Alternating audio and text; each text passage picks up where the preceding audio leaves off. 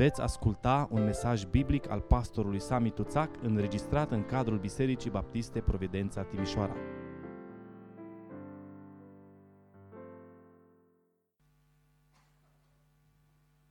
În seara de vineri,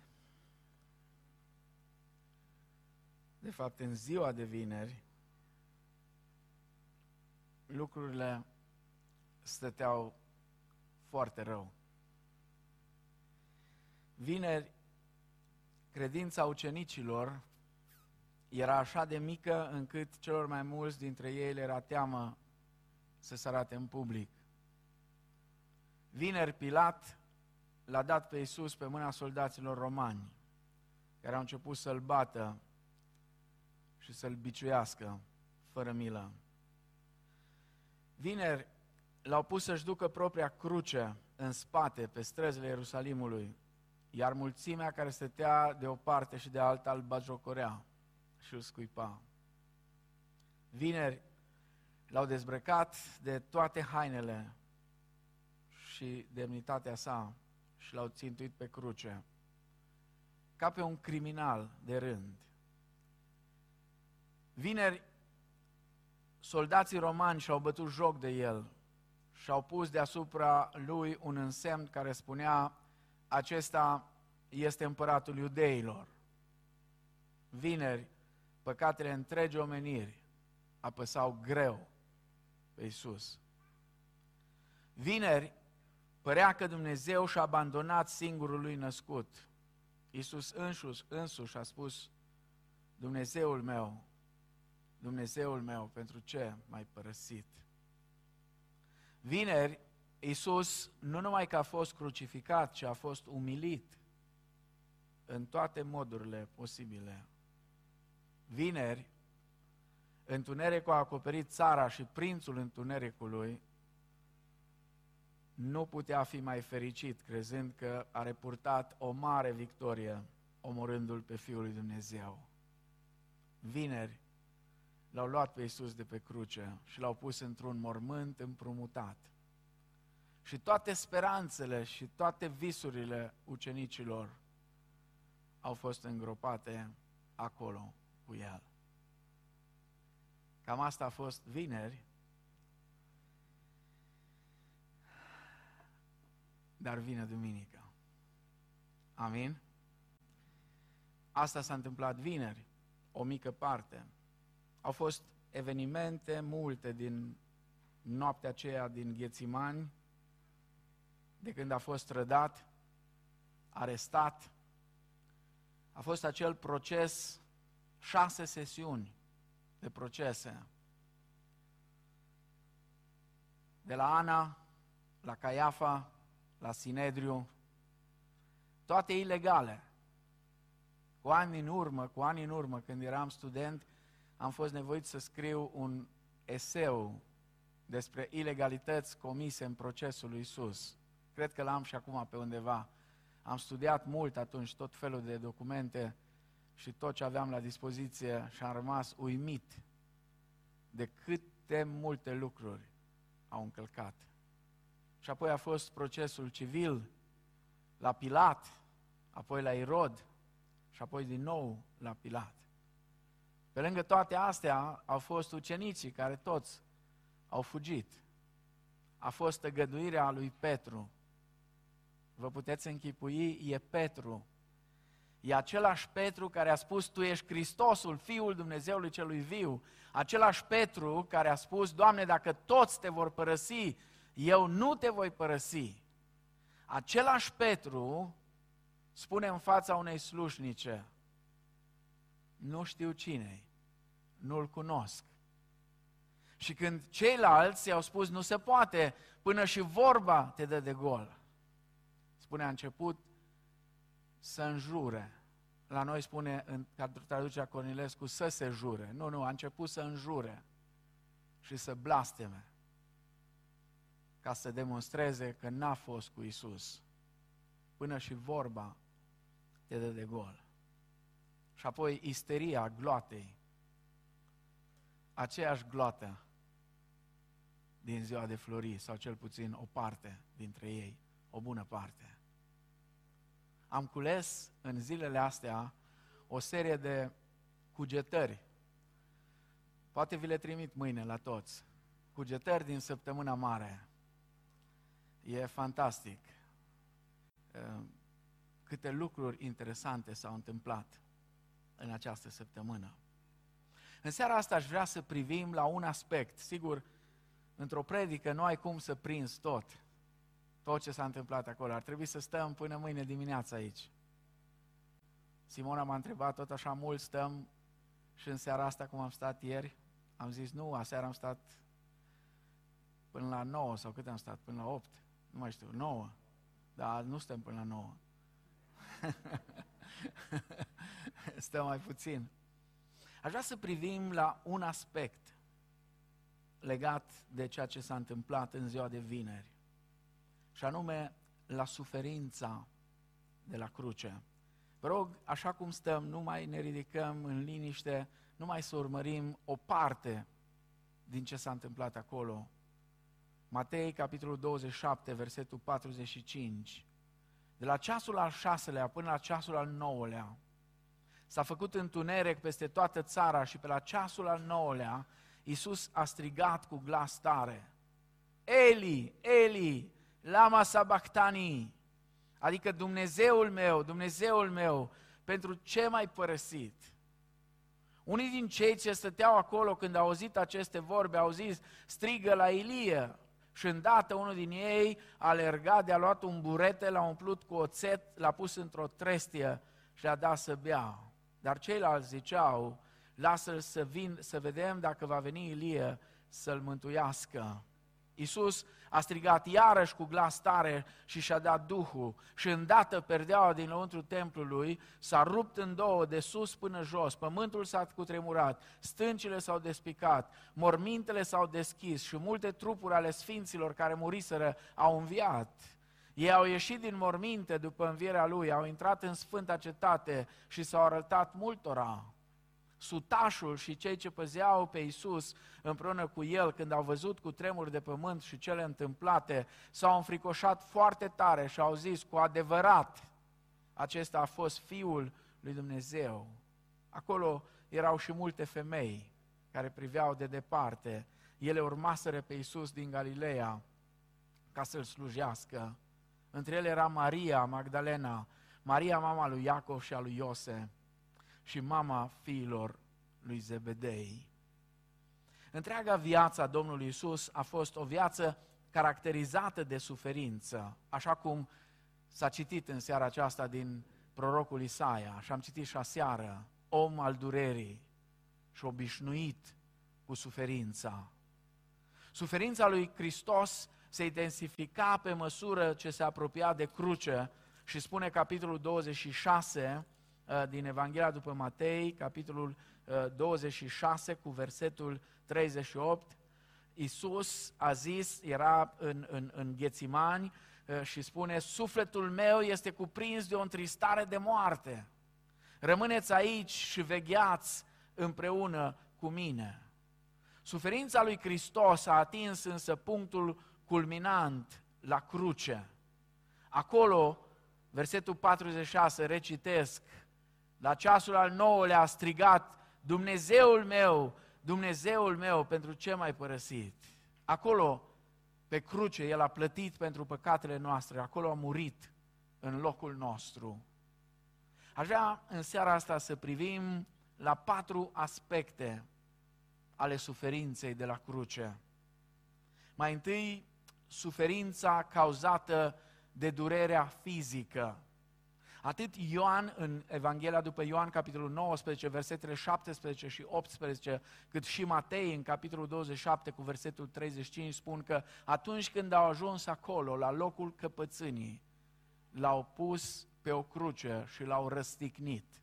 Nu intră ei în toate detaliile, dar dacă vreți să vedeți ce însemna răstignirea, puteți să aflați. După ce l-au biciuit și l-au bazjocorit, I-au pus crucea în spate,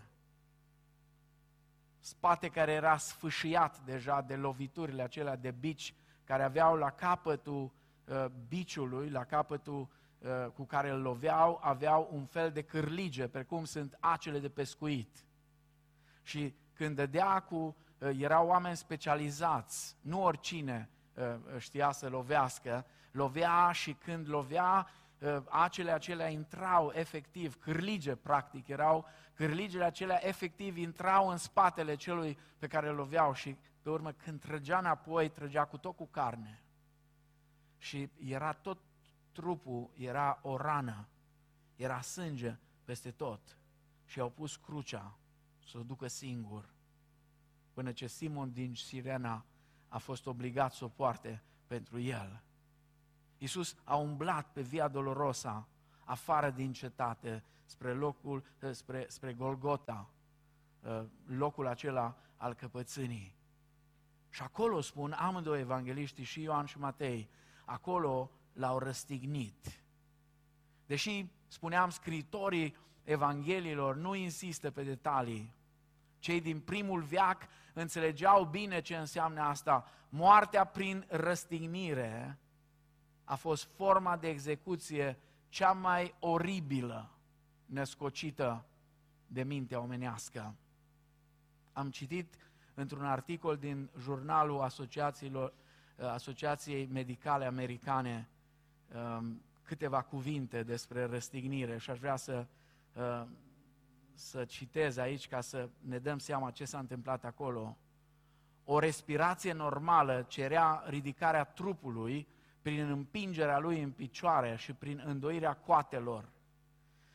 Dar manevra aceasta punea întreaga greutate a corpului pe picioare și producea o durere sfâșietoare. După aceea, îndoirea coatelor cauza rotația încheieturii mâinilor în jurul cuielor și producea o durere înfiorătoare în jurul nervilor mediani afectați contracțiile musculare și amorțirea mâinilor întinse și ridicate va spori durerea. Ca rezultat, fiecare efort respiratoriu durea tot mai agonizant și mai obositor până în cele din urmă ducea la asfixiere. Erau unii dintre crucificați care supraviețuiau câteva zile, aproape sufocați, dar nu morți. Din această cauză călăii rupeau uneori picioarele celor răstigniți. Veneau cu niște ciocane și îi loveau în fluierele picioarelor ca să le zdrobească fluierele picioarelor și să îi omoare și să le curme cumva suferința. Și spune Ioan în capitolul 19, versetul 31 și 33, că atunci când soldații au venit să zdrobească fluierele picioarelor, celor trei răstigniți. Au zdrobit celui din stânga, celui din dreapta și când au ajuns la Isus, Isus era deja mort. Și soldații au zis, nu mai are rost, fără ca să știe, fără ca să știe că Scriptura spunea că nici unul din oasele lui n-a fost drobite. Nici unul spunea Scriptura, spuneau profeții cu sute de ani înainte. Așa că l-au lăsat. Acum, dați-mi voie să vă spun ceva care m-a impresionat profund. Pentru că fiecare dintre noi avem parte, într-un fel sau altul, de suferințe. Sigur, nu se compară. Nici nu poate fi vorba de suferințe eh, atunci când vorbim de suferința Domnului Isus și să le punem la un loc cu suferințele noastre. Da, martirii care au trecut prin, prin așa ceva au fost uh, oameni care au suferit asemenea lui Hristos și în felul acesta au fost apostolii care toți, cu excepția, au fost martirizați. Dar cu toții trecem prin suferințe fizice. Și mă refer în mod special la suferințele pe care ne le cauzează alții nu pe cele care ne le cauzăm noi neapărat. Ce atitudine avem în suferințe? Atitudinea lui Isus a fost una remarcabilă. În Luca, capitolul 23, cu versetul 34, ni se spune că în timp ce îl batjocoreau, în timp ce îl loveau, în timp ce îl legau, în timp ce îl pironeau, Domnul Isus s-a uitat la ei cu compasiune și apoi a ridicat ochii înspre Tatăl și a spus, Tată, iartă-i, că nu știu ce fac. Tată, iartă-i, că nu știu ce fac. Și în seara asta ar trebui să-i spunem tatălui, tată, iartă-ne, că uneori știm ce facem. Amin? Uneori nu știm, dar uneori știm ce facem. Și tot facem rele. Și sunt atât de mulți oameni care știu ce fac și fac rele. Domnul Isus, în mijlocul acelei suferințe fizice, a avut o atitudine remarcabilă. Tată, iartă-i, că nu știu ce fac. Apoi, aș vrea să privim la un alt aspect, în al doilea rând, suferința cauzată de durerea psihologică. Această durere a fost provocată de purtarea păcatelor noastre. Isaia spunea, El suferințele noastre le-a purtat și a luat asupra Lui durerile noastre și păcatele noastre. Și Scriptura întreagă vorbește despre asta și aș vrea doar câteva versete, Galateni, capitolul 3, cu versetul 13. Galateni 3 cu 13. Hristos ne-a răscumpărat din blestemul legii, făcându-se blestem pentru noi, fiindcă este scris, blestemat e oricine este atârnat pe lemn. Și apoi autorul epistolei către evrei, la evrei, capitolul 9, versetul 28. Evrei 9 cu 28, tot așa Hristos, după ce s-a adus jertfă o singură dată ca să poarte păcatele multora, se va arăta a doua oară, nu în vederea păcatului, ca să aducă mântuirea celor ce îl așteaptă. Ca și creștini, cunoaștem câte ceva despre durerea sufletească pe care o simțim când păcătuim. Dacă păcătuiești și nu simți niciun fel de durere, e o mare problemă. Un credincios, un creștin, atunci când păcătuiește, nu se simte bine. Ăsta este un semnal foarte clar că ești cu adevărat creștin, născut din nou, pentru că atunci când păcătuiești, nu te simți bine. Atunci ceva te apasă. Atunci greutatea acelei vini apasă pe tine, pe inima ta. Atunci este ceva similar cu ceea ce mărturisește David că i s-a întâmplat lui în Psalmul 32, câtă vreme am tăcut, mi se topeau oasele de gemetele mele necurmate, căci zi și noapte mâna ta apăsa asupra mea, mi se usca vlaga cum se uscă pământul de seceta verii. Există o suferință psihologică, există o greutate a unei vine care apasă. Dar aici, pe crucea de la Golgota, stătea cineva care n-a cunoscut păcatul. Scriptura accentuează în nenumărate rânduri sfințenia Domnului Isus și faptul că sfințenia Lui, dacă o putem numi așa, scuzați-mă că folosesc astfel de termeni, dar sfințenia Lui a fost perfectă. Nici, nu, nu, nu știu cum să o descriu. A fost atât de perfect, atât de sfânt, până și cei care l-au dat la moarte au mărturisit. Iuda a spus, am vândut sânge nevinovat. Și Irod s-a uitat la el și a zis, ce vreți de la mine? De ce l-ați adus aici? Că n-a făcut nimic. Și Pilat a spus, nu găsesc absolut nicio vină în omul acesta. Cei care l-au dat până în final la moarte au recunoscut asta. Așa că acolo pe cruce era un om perfect. Era unul care n-avea niciun păcat. Dar în ascultare de Tatăl, nu voia mea să se facă, ci voia ta să se împlinească. Și din dragoste pentru noi, spune Pavel la Romani 5 cu 8, din dragoste pentru noi. Și Domnul Iisus însuși, o seară înainte, în camera de sus, le-a explicat ucenicilor cum e cu dragostea asta nouă, cu porunca aceasta nouă care le-a dat-o. Vă dau o poruncă nouă să vă iubiți unii pe alții cum v-am iubit eu. Căci nu este o dragoste mai mare decât cineva să-și dea viața pentru prietenii săi. Iisus a luat toate păcatele noastre asupra Lui. Acum încercați, încercați un pic să vă închipuiți tot ceea ce urâse El din adâncul ființei Lui. Și anume păcatul. Dacă Iisus, dacă Dumnezeu a urât, urăște ceva, atunci este păcatul. Și toate păcatele noastre erau acum turnate peste El. Dumnezeu a pus asupra Lui toată vina păcatelor noastre. Și El a acceptat voluntar lucrul acesta. Deși El n-a avut o natură păcătoasă și n-a comis niciun păcat. Dumnezeu care ne iubește, dar care este drept, a considerat că întreaga vină pentru păcatele noastre îi aparține lui Hristos și nu nouă.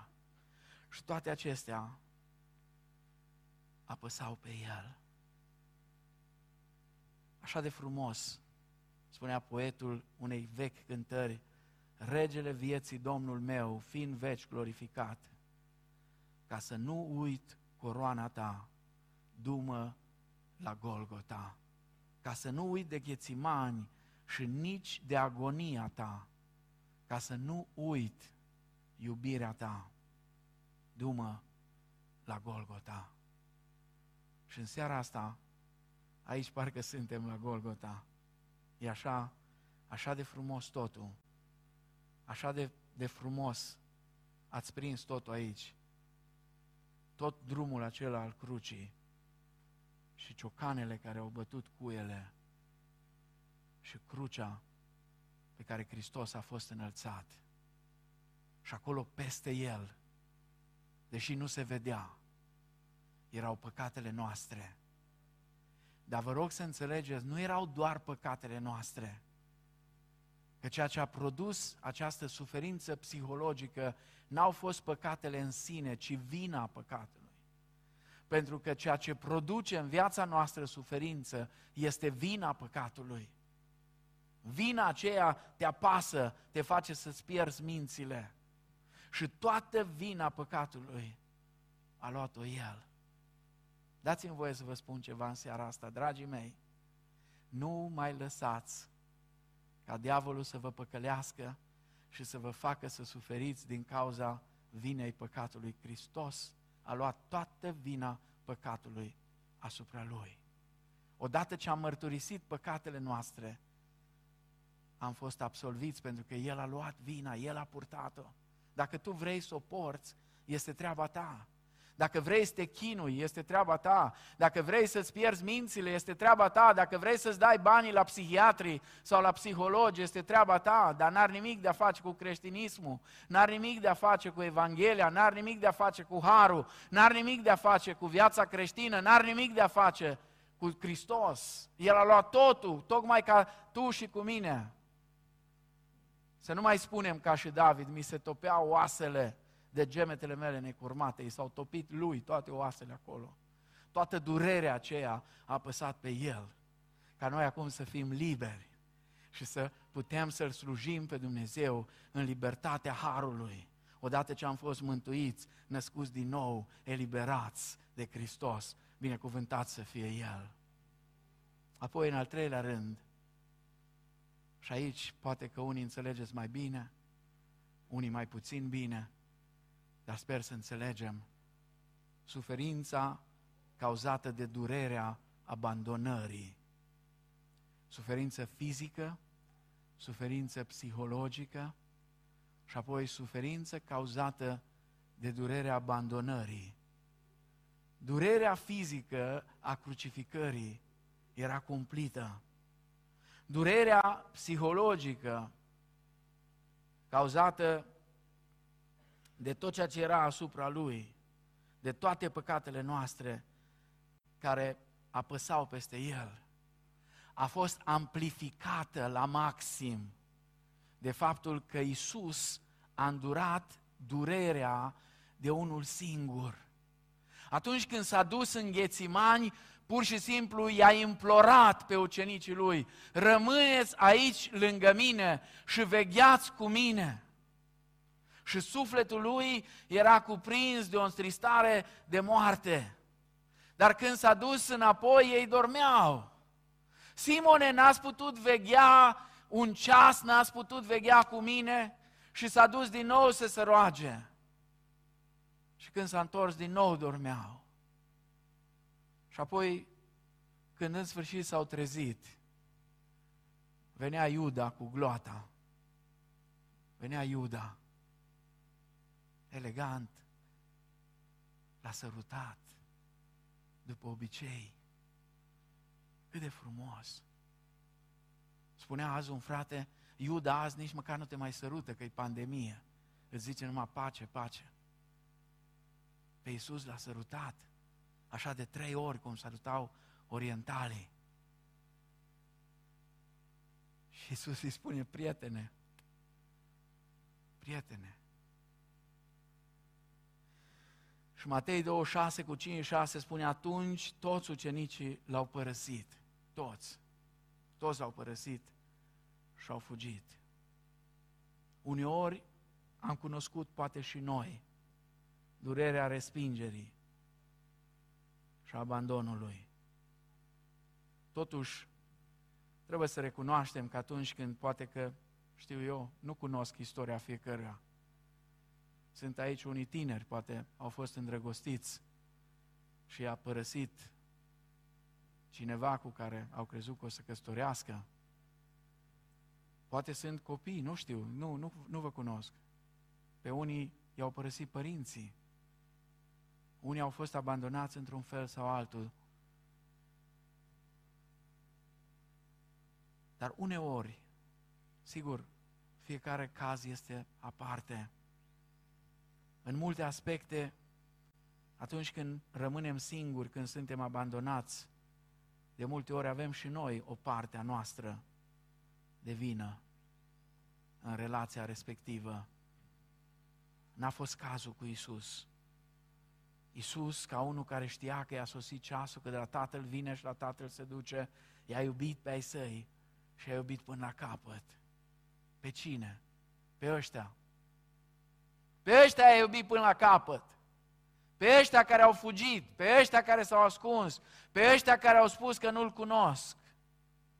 N-a făcut nimic altceva Iisus decât să iubească.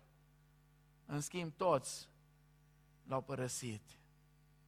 Dar mai cumplit decât suferința cauzată de prietenii care l-au părăsit, a fost abandonarea de către Tatăl, întreruperea relației intime cu Tatăl. De la ceasul al șaselea și până la ceasul al nouălea s-a făcut întuneric peste toată țara. Și pe la ceasul al nouălea Iisus a strigat cu glas tare, Eli, Eli, lama sabachthani, adică Dumnezeul meu, Dumnezeul meu, pentru ce m-ai părăsit? Spunea Petre Țuțea, dacă vrei să știi ce a fost pe Golgota, în doar două vorbe, Dumnezeu l-a părăsit pe Dumnezeu. Asta a fost acolo. Dumnezeu l-a părăsit pe Dumnezeu. Știi de ce? Știi pentru cine? Știi pentru cine? Pentru tine. Pentru mine. Pentru noi toți. Acum în întunericul acela de trei ceasuri, Iisus a fost abandonat de Tatălui Ceresc, al cărui ochi sunt așa de curați, că nu pot să vadă răul, spune Habacuc la 1 cu 13. În întunericul acela Iisus a rămas singur să suporte greutatea vinei a milioane și milioane de păcătoși. Așadar, între tatăl și fiu a avut loc o separare reală și îngrozitoare. Și asta din cauza păcatelor noastre. Însă vreau să vă spun ceva. A fost alegerea voluntară atât a tatălui cât și a fiului. Iată, vin să fac voia ta, Dumnezeule. În sulul cărții este scris despre mine. Vin să fac voia ta, Dumnezeule. a fost alegerea voluntară. Domnul Isus a acceptat abandonarea pentru ca noi, cei separați de Dumnezeu, să ne putem întoarce acasă. Dacă El n-ar fi acceptat abandonarea, dacă El n-ar fi acceptat singur să poarte păcatele noastre, n-am fi avut nicio șansă. Absolut niciuna. Dar El a vrut ca noi să venim înapoi în paradisul pe care l-am pierdut. Noi, prin Adam, spunea versiunea mai veche a unei dintre cântările de Paști, noi, prin Adam, raiul pierdeam, prin Isus îl dobândim iar. Dar ca să se întâmple asta, Isus a acceptat să sufere singur. Și apoi ultima, ultimul aspect, al patrulea aspect, legat de suferința de la cruce, suferința cauzată de mânia lui Dumnezeu. Apostolul Pavel explică lucrul acesta în Romani, capitolul 1, cu versetul 18, cum este cu mânia lui Dumnezeu. Și mânia lui Dumnezeu se descoperă din cer împotriva oricărei necinstiri a lui Dumnezeu și împotriva uh, oricărei nelegiuiri a oamenilor care înnădușă adevărul în nelegiuirea lor. În timp ce Iisus purta singur vina păcatelor noastre, Dumnezeu Tatăl a turnat asupra lui focarul mâniei sale. Mânie cauzată de păcatele noastre. Domnul Isus a devenit astfel din obiectul iubirii lui Dumnezeu, obiectul urii intense împotriva păcatului și a răzbunării pregătite de Dumnezeu de la întemerea lumii. Și tot în Romani, capitolul 3, cu versetul 25, Pavel explică că Dumnezeu l-a făcut pe Hristos ispășire. Roman 3 cu 25. Pe el Dumnezeu l-a rânduit mai dinainte să fie prin credința în sângele lui o jertfă de ispășire, ca să-și arate neprihănirea lui, că-și trecuse cu vederea păcatele dinainte în vremea îndelungei răbdări a lui Dumnezeu. Pentru ca în vremea de acum să-și arate neprihănirea lui în așa fel încât să fie neprihănit și totuși să socotească neprihănit pe cel ce crede în Isus. Hristos făcut ispășirea, adică o jertfă care suportă mânia lui Dumnezeu până la capăt. Și care făcând lucrul acesta schimbă mânia lui Dumnezeu față de noi, așa cum am văzut, în favoare. La cruce, furia mâniei lui Dumnezeu adunată împotriva păcatului a fost dezlănțuită împotriva Fiului Său. Și El a purtat voluntar pedeapsa păcatelor noastre și furia mâniei lui Dumnezeu până în momentul acela când a strigat, s-a isprăvit.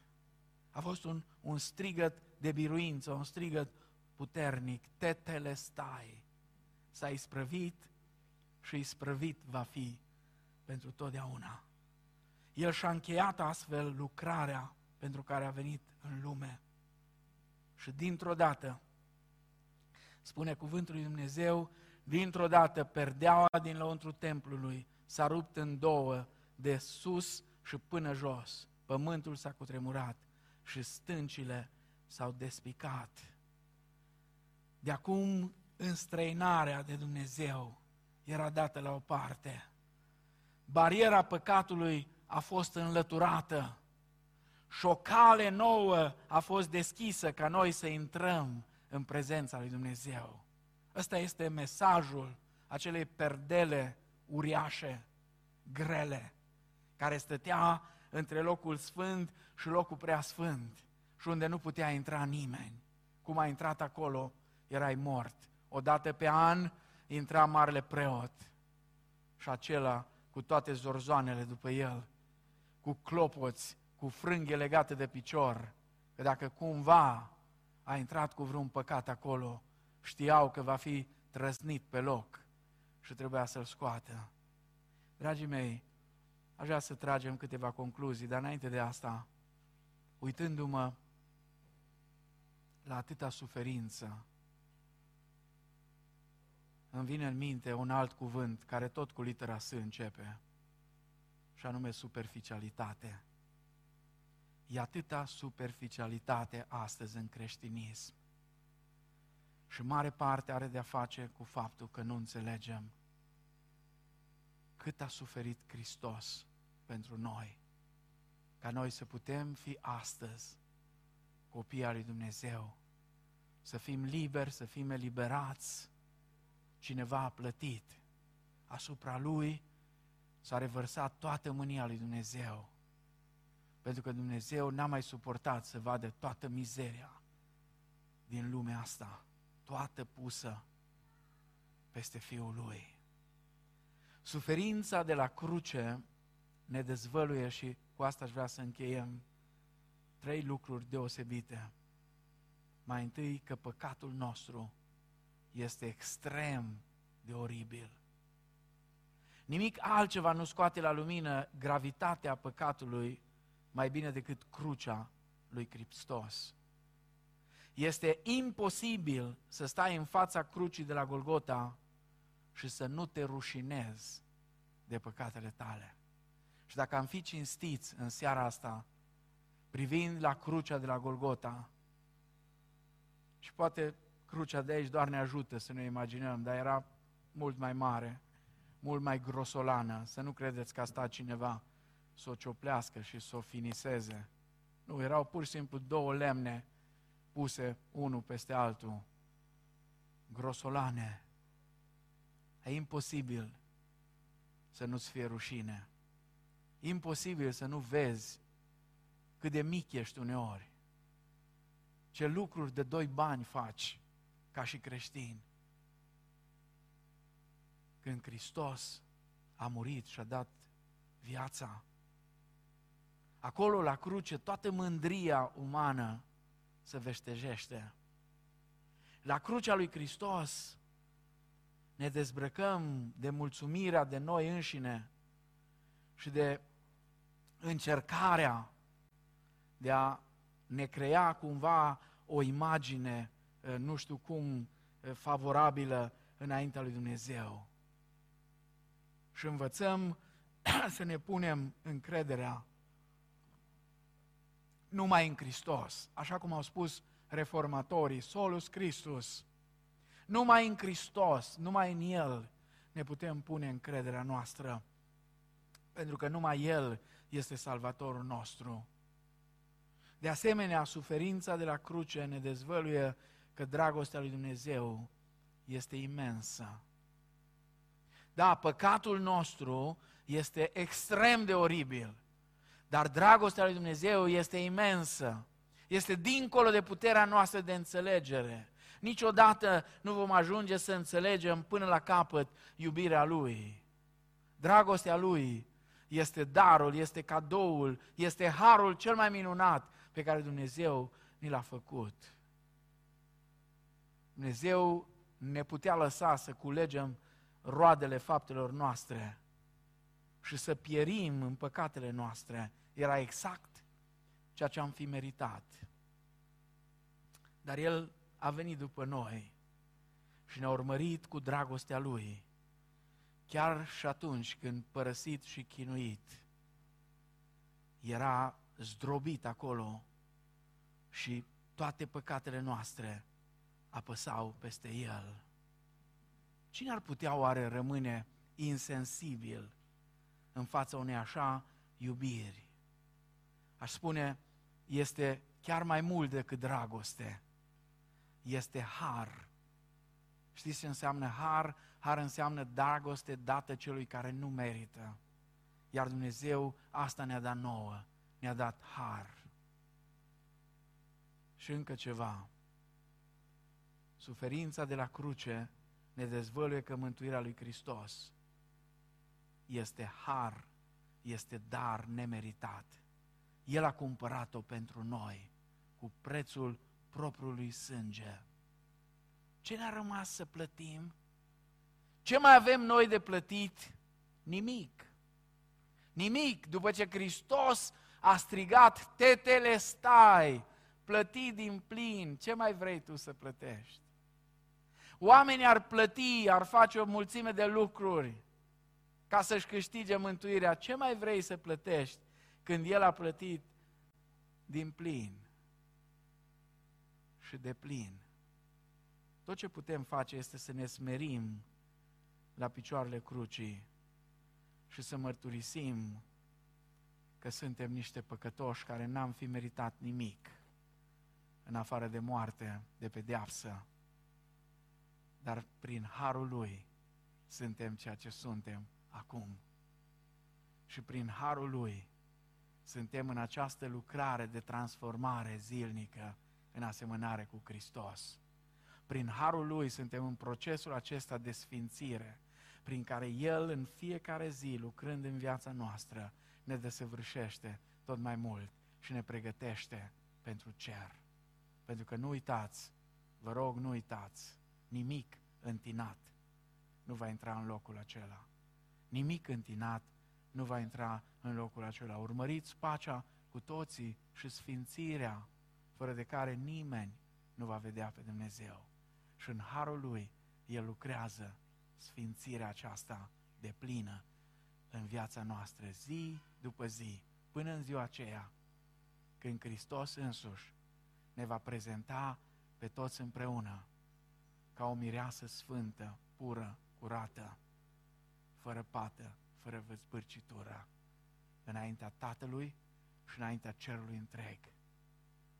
Va vedea rodul muncii sufletului lui și se va înviora și cerul întreg va tresălta de bucurie. Toate astea, toate astea au fost posibile și sunt posibile numai și numai datorită suferinței de la cruce. Binecuvântat, lăudat și mărit să fie Domnul nostru care a suferit în locul nostru. Și El să ne dea fiecare dintre noi înțelepciunea de a-L urma pe El cu smerenie, cu sfințenie, cu slujire în fiecare zi. Amin.